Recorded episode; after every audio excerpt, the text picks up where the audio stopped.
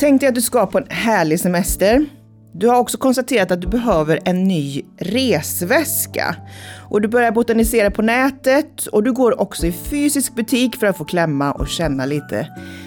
Och du hittar en resväska. 1500 kronor kostar den. Men på kvittot så står det 2750 för du har också köpt en resekudde, du har köpt en reseadapter, vattentätt mobilskal etc. etc. Vad var det som hände här egentligen? Du skulle ju bara köpa en resväska. För att hjälpa oss förstå vilka mekanismer som lockar till merköp så har vi bjudit in ekonomiprofilen och författaren Shoka Årman.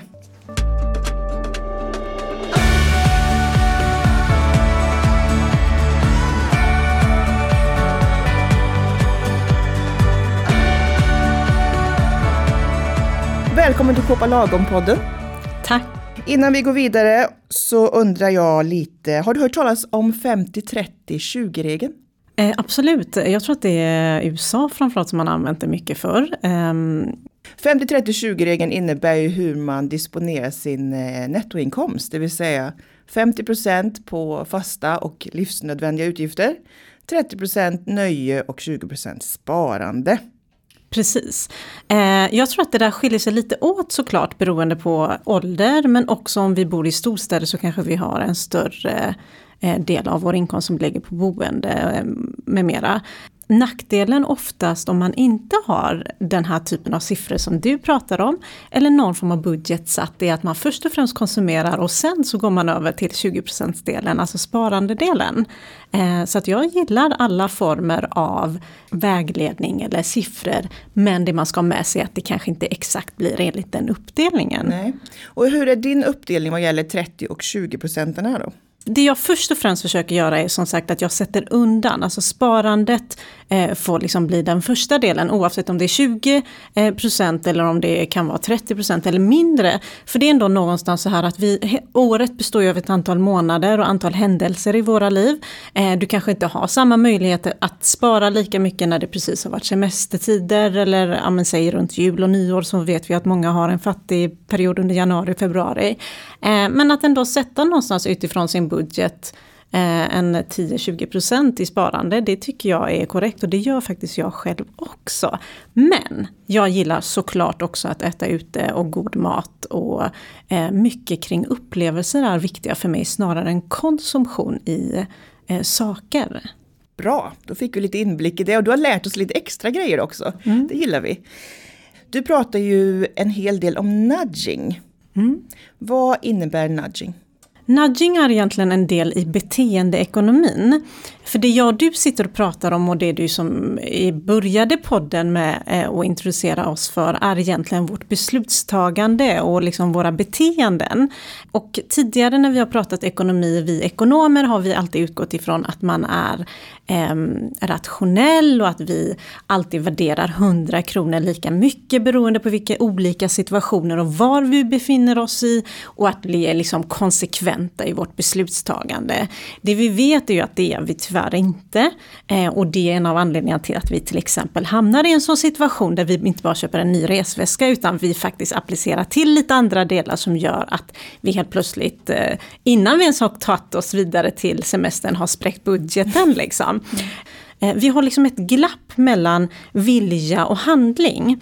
Och nudging är en del i att pusha oss eller knuffa oss lite åt den riktningen vi egentligen vill komma åt. Mm. Eh, så att man liksom använder de psykologiska faktorerna som leder till hur vi tänker, hur vi tar beslut och hur vi ser på saker och ting. Eh, och sen designar man vår omgivning eller valalternativen så att det blir enklare att göra rätt. Nudge for good helt enkelt. Det du pratade om med beteendeekonomi, det är det vad du kallar ibland för psykonomi, eller hur? Ja men precis, eh, för det är ändå någonstans, vi är ju precis som vi sa, vi är inte så rationella som man tidigare har utgått ifrån att vi är. Och våra känslor och våra tidigare erfarenheter men också hur man framställer och liksom formar saker och ting gör att vi faktiskt tar beslut eh, kanske annorlunda än vad vi har tänkt eller vad vi vill.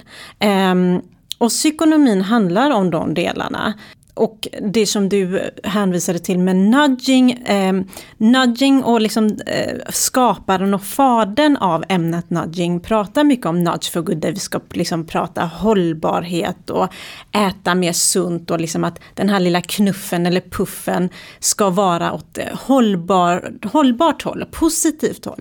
Eh, men tittar man på, inom marknadsföring som du eh, syftade på eh, så kan man ju precis använda samma mekanismer som ligger hos oss när vi tar ett beslut till att få oss att agera annorlunda. Till exempel konsumera mer eller välja ett specifik, eh, en specifik produkt eller situation. Mm. Jag tänkte att vi ska börja med i vart fall att prata om hur vi kan bli medvetna om nudging i butik. Och både fysisk och eh, online. Men om vi börjar i butik, hur kan det se ut då? Kan du ge exempel? Nej men i butik, den här traditionella, det här klassiska som många av oss säkerligen har hört är till exempel då att du kliver in i eh, matbutiken eh, och för att ta dig till mjölken som många av oss svenskar är liksom en klassisk grej som vi faktiskt konsumerar, måste ta dig igenom hela butiken. Det är liksom ett sätt att få oss att faktiskt gå igenom hela butiken, plocka på saker vi egentligen inte ha, hade tänkt från start att vi ska ha.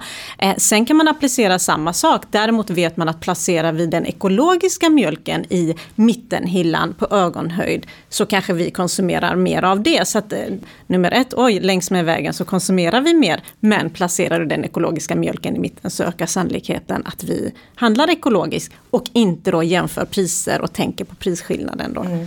En klassiker är väl den här billighetskorgen vid kassan när man står på H&M eller vart man nu står. Ja men precis. Det är sockar och nagellack och någonstans är det så här, hjärnan är liksom konstruerad och vi väljer i vår vardag att göra, ta de enkla snabba vägarna.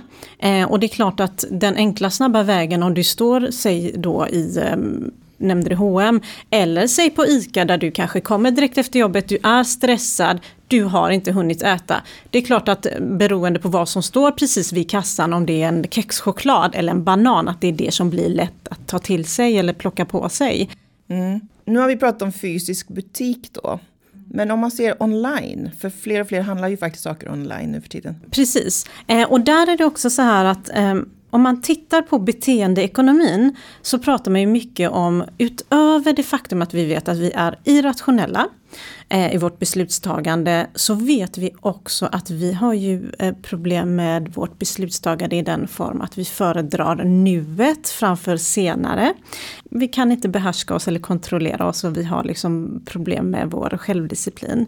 Eh, och pratar vi då om när du sitter till exempel på nätet och ska beställa hem en resa eller titta på hotellrum eller som Black Friday eller olika typer av sammanhang där det är erbjudanden. Nummer ett så lockar lockas vi till konsumtion eller till en specifik sajt just på grund av att man pratar om det här med ja men det är en specifik dag, nu är det ett erbjudande och så vidare. Vi gillar inte att gå miste om saker och ting, det ligger i vår natur. Det här med FOMO, fear of missing out. Samma sak gäller egentligen konsumtion, där man pratar om exklusiva erbjudanden där man pratar om sista chansen. Du går in på Kappahl eller Lindex och där hänger det två tröjor på eh, en räcka där man pratar om att nu är det sista chansen. Allt sånt här liksom triggar igång den här viljan att inte gå miste om någonting. Eh, och det som blir liksom designen på hemsidor idag handlar ju mycket om att det blinkar. Nu är det bara två alternativ kvar av det här hotellrummet du tittar på. Det är klart att det liksom bidrar till den här bristande självkontrollen som redan finns hos oss. Mm. Det är klart att om vi känner till de här delarna, att vi kanske kan reflektera lite mer över dem och faktiskt inte falla dit lika ofta. Det är en, min nästa fråga. Hur medvetna är folk på att vi faktiskt utsätts för det här varje dag?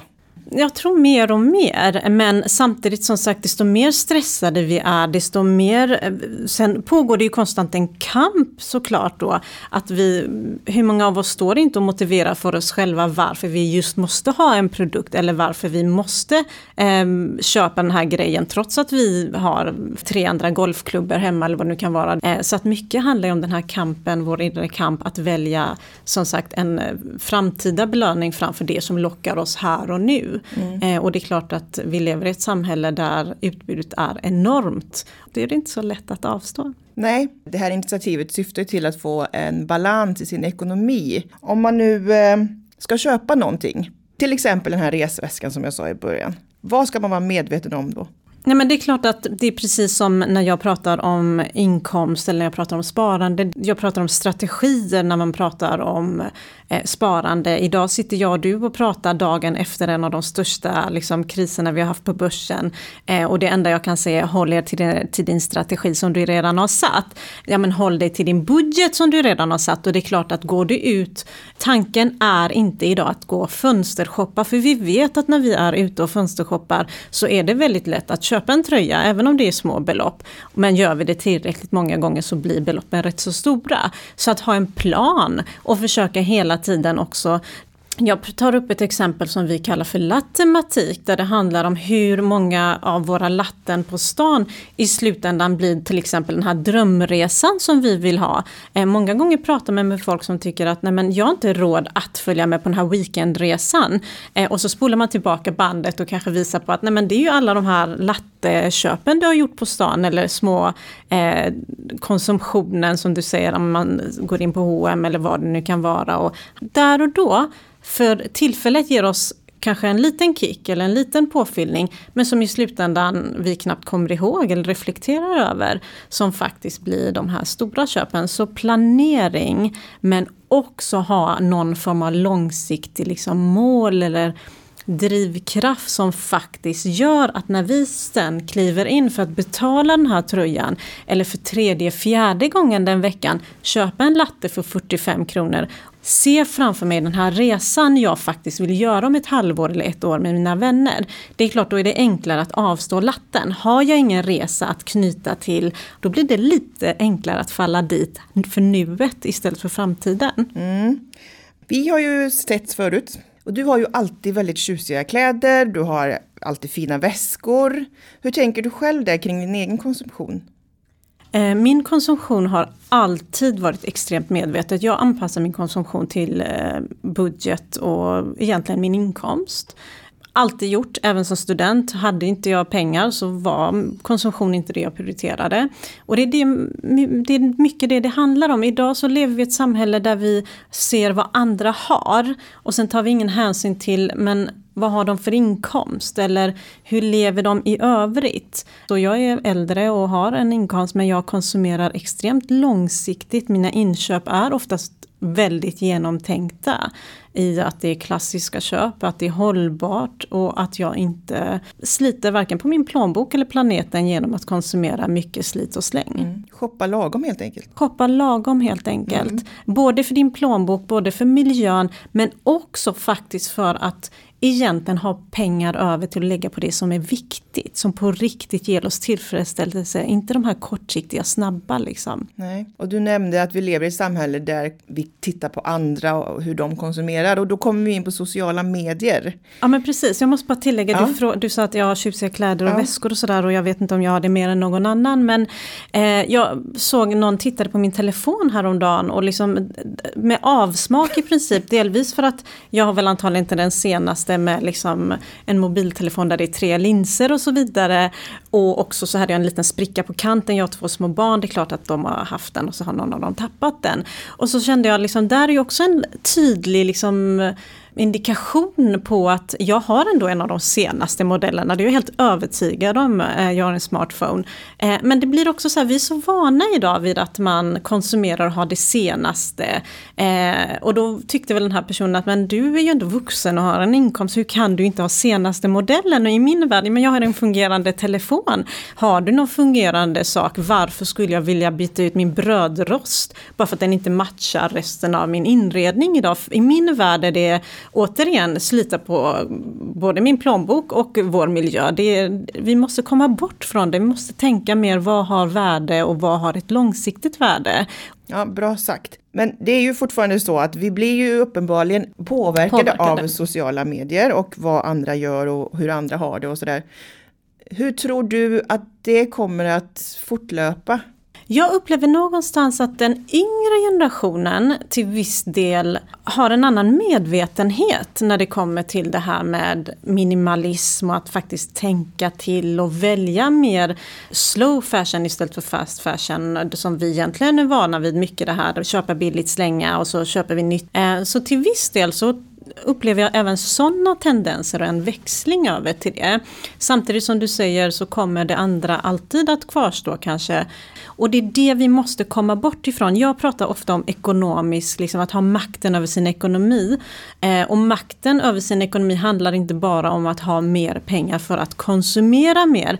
Eh, vi måste komma bort från det här med att saker är det som fyller oss eller ger oss mervärde. Eh, och jag hoppas någonstans att genom att prata om de här sakerna att vi skapar det. Men det är klart att pressen har aldrig varit större. Och återigen, vi är junkies för snabba belöningar. Det, det är klart att vi faller dit. Men det som är intressant är ju att Facebook, Instagram och så lite Google på det. De algoritmerna jobbar ju emot Söker ju, oss. absolut. Så om du har sökt någonting på din mobil, ja, resväska.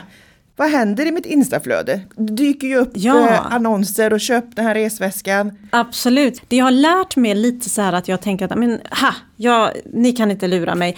Så även om jag trillar dit, jag kan vakna mitt i natten när jag inte kan sova och sitta och liksom klicka hem kläder på Zara. Eller likadant om jag sitter och slösurfar eller sådär. Men så lägger jag dem i min inköpskorg. Eh, sen måste jag ändå gå och hämta mitt kort. Jag måste logga in. Jag, min bank måste man låsa upp sitt kort för att kunna göra internetköp på. Hela den här fördröjningsprocessen ger mig ändå en tid att tänka till. Man får liksom lära sig också lite de här vägarna eh, att eh, ja men även om det, den här tröjan dyker upp sig igen då i mitt flöde om jag avvaktar tre dagar, kommer jag verkligen vilja ha den här tröjan? Majoriteten av, av oss har faktiskt glömt av den där tröjan efter tre dagar. Eller för mig blir det sånt momentum att jag måste gå från övervåningen ner, hämta mitt kort, låsa upp den. Eh, det blir liksom inte värt det, jag orkar inte ens lägga den energin. Nej. Men så du, har du medvetet då lagt sådana hinder på vägen för dig själv? Det har blivit så och där är det också sådär att det är klart att jag medvetet klickar hem. Eh, för då blir det inte det här big no-no som lockar ännu mer till att jag vill handla. Ja. Eh, men det blir också då att, ja, men, om jag vaknar dagen efter och fortfarande tänker på den där kavajen, ja, men då kanske jag klickar hem den. Men majoriteten av gångerna så har ju någonting annat, du har knappt hunnit reflektera över någonting, så har någonting nytt dykt upp. Det kan helt plötsligt handla om en resa eller en kompis som bjuder en på en fest eller vad det nu kan handla om och så har man liksom glömt av det. Eh, men du pratar ju om det här, ja, men att, och jag pratar ju mycket om att designa vår omgivning, konstruera saker och ting så att det blir enkelt att ta de rätta besluten. Du vet det här glappet mellan viljan eh, och det som vi faktiskt handlar. Eh, alltså, eller handling. Eh, men där är det också så här, det är klart att om jag ska ut och springa imorgon bitti, vilket jag gillar att göra, eh, och jag sätter klockan, jag är lite trött, det är klart att om mina skor redan står framme, jag har förberett allting, det står en halv banan framme. Alltså om förutsättningarna runt omkring är satta, det är klart att sannolikheten att när klockan ringer tidigt på morgonen och jag är jättetrött, liksom ökar är att jag faktiskt ändå bara, okej men det är bara att kliva ner, sätta på sig skorna och gå ut. no det, det är klart no excuses och att vi underlättar och konstruerar vår omgivning till de här delarna.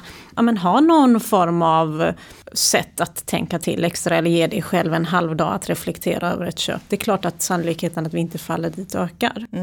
Du sa i en intervju i Femina, ekonomi handlar om att ta makten över sitt liv. Är det det du ungefär, är det det du menar? Ja, för att många tror också att ekonomi och pengar handlar om att man måste ha mycket pengar från start. Många tror att ekonomi och pengar handlar om att man måste ha massor med kunskap. Jag skulle säga tvärtom, desto mindre eh, inkomst du har, desto mindre kunskap du har, ännu viktigare att sätta sig in i och förstå saker och ting grunden är precis det du och jag sitter och pratar om här. Alltså om du har en inkomst så är ju första delen i att ha en ekonomisk självständighet och ta makten över sin ekonomi eh, handlar just om var vi konsumerar. För att konsumerar du bort alla dina pengar eh, så har du inga pengar att spara. Kan du inte spara så kan du inte skapa en trygghet i eh, ditt liv. Och vi, oavsett vad man många tror så berör ekonomi och pengar oss alla. Ehm, så att makten tar du genom att utifrån de förutsättningar du har påverka så mycket du kan. Mm. Oavsett inkomst, oavsett ekonomisk arv, oavsett vad du har fått med dig hemifrån. Så oavsett hur mycket pengar du har så kan alla ta makt över sin egen ekonomi. Och makten handlar om medvetenhet. Makten handlar om att ta, göra de valen som på längre sikt också ger dig någonting. Jag säger inte att alla måste ge avkall på här och nuet och njutningen och tillfredsställelsen i, här och idag. Men man ska också ha med sig att det finns en morgondag. Mm. Och när vi pratar om långsiktighet, du jobbar ju då med pensioner. Ja. Vad har du för bra tips där? Måste man pensionsspara? Eh, jag skulle nog säga att eh, de flesta absolut behöver pensionsspara själva, ja. Eh, sen behöver man kanske inte börja för tidigt med tanke på att man kanske behöver sätta någon form av buffert först och främst innan man börjar avsätta pengar till pensionen som är så pass långsiktigt. Eh, men ehm, desto tidigare man börjar med all form av sparande desto större möjlighet har man faktiskt att få en ganska bra buffert eller pensionssparande eller långsiktigt sparande med tanke på att man har tiden på sin sida. Mm. Men om man snabbt då tar, du är 20, du har precis kommit ut i arbetslivet och så tar vi den här 20 procenten som man ska spara då. Hur ungefär ska fördelningen vara pensionsspar och vanligt spar tycker du? Det beror också på många, vi, behöver, vi har ju ett skydd i samhället, eh, alltså den allmänna pensionen. Eh, men det är klart att desto tidigare du börjar, desto mindre behöver du spara.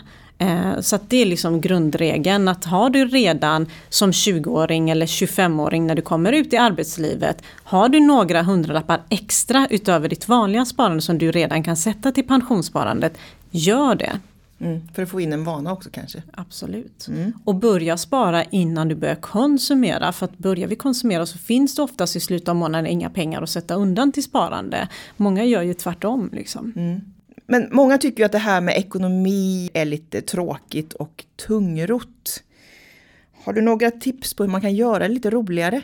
Idag finns det ju rätt mycket, alltså det, på, på samma sätt som vi du nämnde tidigare att vi får mycket intryck och inflöde av hur vi ska konsumera. Samtidigt har det aldrig varit så lätt att hålla ordning på sin budget och hur vi konsumerar. Ge några tips eh, nej men många av bankerna har idag till exempel att utifrån de transaktioner du har på ditt konto så kan du se hur mycket pengar du lägger på mat, hur mycket pengar du lägger på nöje eh, och andra typer, säg transport och så vidare. Ja, men ta en liten stund och sätt ja, men är det rimligt att jag lägger si och så mycket i bensinpengar pengar eller si och så mycket på nöje. Eh, det är i alla fall vad jag gör. Och vill jag medvetenheten, är det värt det för mig att göra det? Idag finns det ju så mycket appar och som sagt digitala liksom, forum som gör att det blir enklare att hålla koll. Tänk ekonomi utifrån, hur vill jag leva? Vad vill jag använda mina pengar till? De här pengarna som jag lägger här på onödiga, säg nöjen eller vad det nu kan vara. Eh, kan det vara handpenningen till min första bostadsrätt helt plötsligt om fem år? Är det den här drömresan eller är det det här med att jag vill starta eget? Se pengar ur det perspektivet som drömmen och liksom vad du vill istället för att tänka siffror och tråkiga liksom begrepp. Mm. Har du några tips på bra appar som kan hjälpa dig i det här arbetet? Som sagt, de flesta eh, som har en bank har eh, olika typer av eh, både påminnelser och liksom diagram som visar på vad du konsumerar. Eh, när det kommer till sparande, jag månadssparar på Fundler till mina barn till exempel. Eh, också delaktigt, jag visar dem, nu har vi sparat si och så mycket. Det är också viktigt att man går ner i åldern när det kommer till sådana delar. Mm. Hur pratar du med dina barn kring ekonomi? För de, hur gamla är de? Mina barn är 8 och 9. Eh, jag tror att ehm, det är svårt att prata med barn om ekonomi i termer av ekonomi. För barn behöver man mer delaktigt visa vad de har för del i ens ekonomi. Vad kostar den här saken du köper? Det är inte bara att det finns ett kort och på det kortet finns det alltid oändligt med pengar som vi kan dra. Dagens unga har kanske majoriteten av dem knappt aldrig sett kontanter och förstår inte vad det innebär med en hundring. Däremot sitter många barn idag i appar och kan mycket väl räkna fram hur mycket skills de kan få om de till exempel spelar upp till säg olika typer av spel och så vidare. Så att, att man visar dem att det kostar eh, saker och ting, eh, att pengar kan ta slut eh, och att de faktiskt är en del i det. Och som du nämnde, det är ju många barn idag som kanske aldrig har sett pengar så som vi gjorde. Ingen spargris. Nej, precis. Och hur förhåller du dig till det, det här kontantlösa samhället som vi har, lever i? Kontantlösa samhället är fantastiskt. Det är en del i vår liksom framfart och digitaliseringen och allt vad det nu innebär. Eh, och det underlättar. Men samtidigt så vet vi till exempel att det finns uttryck som är så här pain of paying. Alltså att det är smärtsamt att till exempel lämna ifrån sig en 500 Man kan mäta att den smärtan är större än att dra sitt kort för en 500-lapp. Gå runt en dag på stan, du drar kortet och köper en latte. Sen köper du en tröja för 300 kronor. Och så drar du det här kortet medan hade du haft fysiska kontanter i plånboken så kanske när du öppnar upp den tredje gången reflekterar över att men det finns ju i princip ingenting kvar längre och det gör vi inte idag. Om vi inte tittar på dem, om vi inte reflekterar och analyserar eh, varken som unga, som par eh, var pengarna tar vägen så spelar det ingen roll hur mycket appar vi har. Utan då kanske det ändå hade varit bättre med det här kontanta eh, där vi faktiskt fysiskt kan se vad saker och ting tar vägen eller vad pengarna tar vägen. Mm. Men skulle du eh, rekommendera att man ger dem månadspeng, veckopeng i kontanter? Eh, det skulle man kunna göra och där finns det ju också likadant, det finns ju appar appar där dina barn kan se hur mycket pengar de har och var de tar vägen och de kan få mer pengar beroende på om de städar hemma och hjälper till eller gör läxan eller vad det nu kan vara. Men absolut, prova själv en månad. Nu är det ju svårt också för vi lever i ett samhälle där man inte överallt tar emot pengar. pengar. Prova en vecka vecka, prova en vecka och ha kontanter i plånboken och se hur du faktiskt blir mycket mer medveten om din konsumtion. Det märker man utomlands. Ja men precis. Om man har cash. Och du sitter på kvällen och räknar, hur mycket har jag kvar nu och så vidare. Så det blir faktiskt en annan, sen säger jag inte att vi ska gå tillbaka till det här med kontanter, men det är medvetenhet liksom.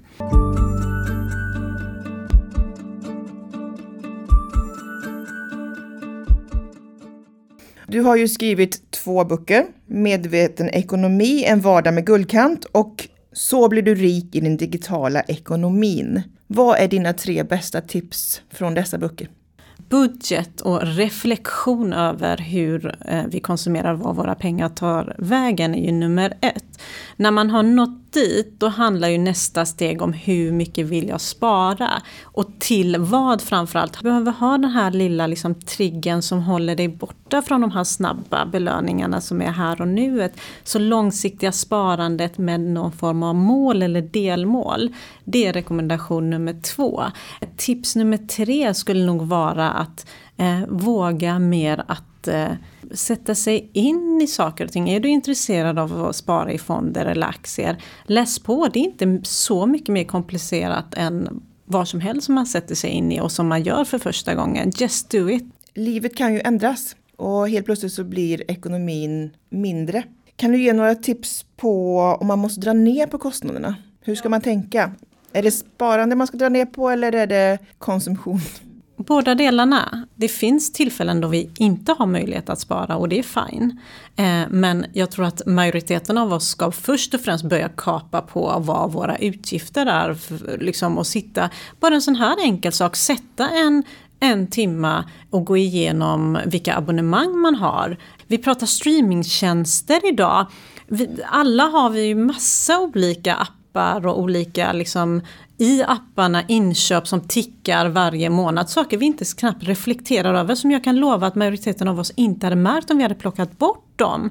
Eh, vi pratade om fattiga januari och jag sa det att många av oss drar ju ner på extremt mycket under januari och februari. Behöver vi verkligen addera till de här sakerna igen i mars eller ni vet vad det nu kan vara? För många av de här sakerna som vi har avstått har vi knappt reflekterat över att vi har avstått ifrån. Kan vi fortsätta med det året ut? Helt plötsligt så sitter vi där och faktiskt dragit ner på eh, utgifterna och framförallt saker som vi inte ens reflekterar över eller knappt använder oss av. Så det är faktiskt ett bra sätt att med samma inkomst eller med lägre inkomst först och främst minska utgifterna istället för att kapa på sparandet. Mm.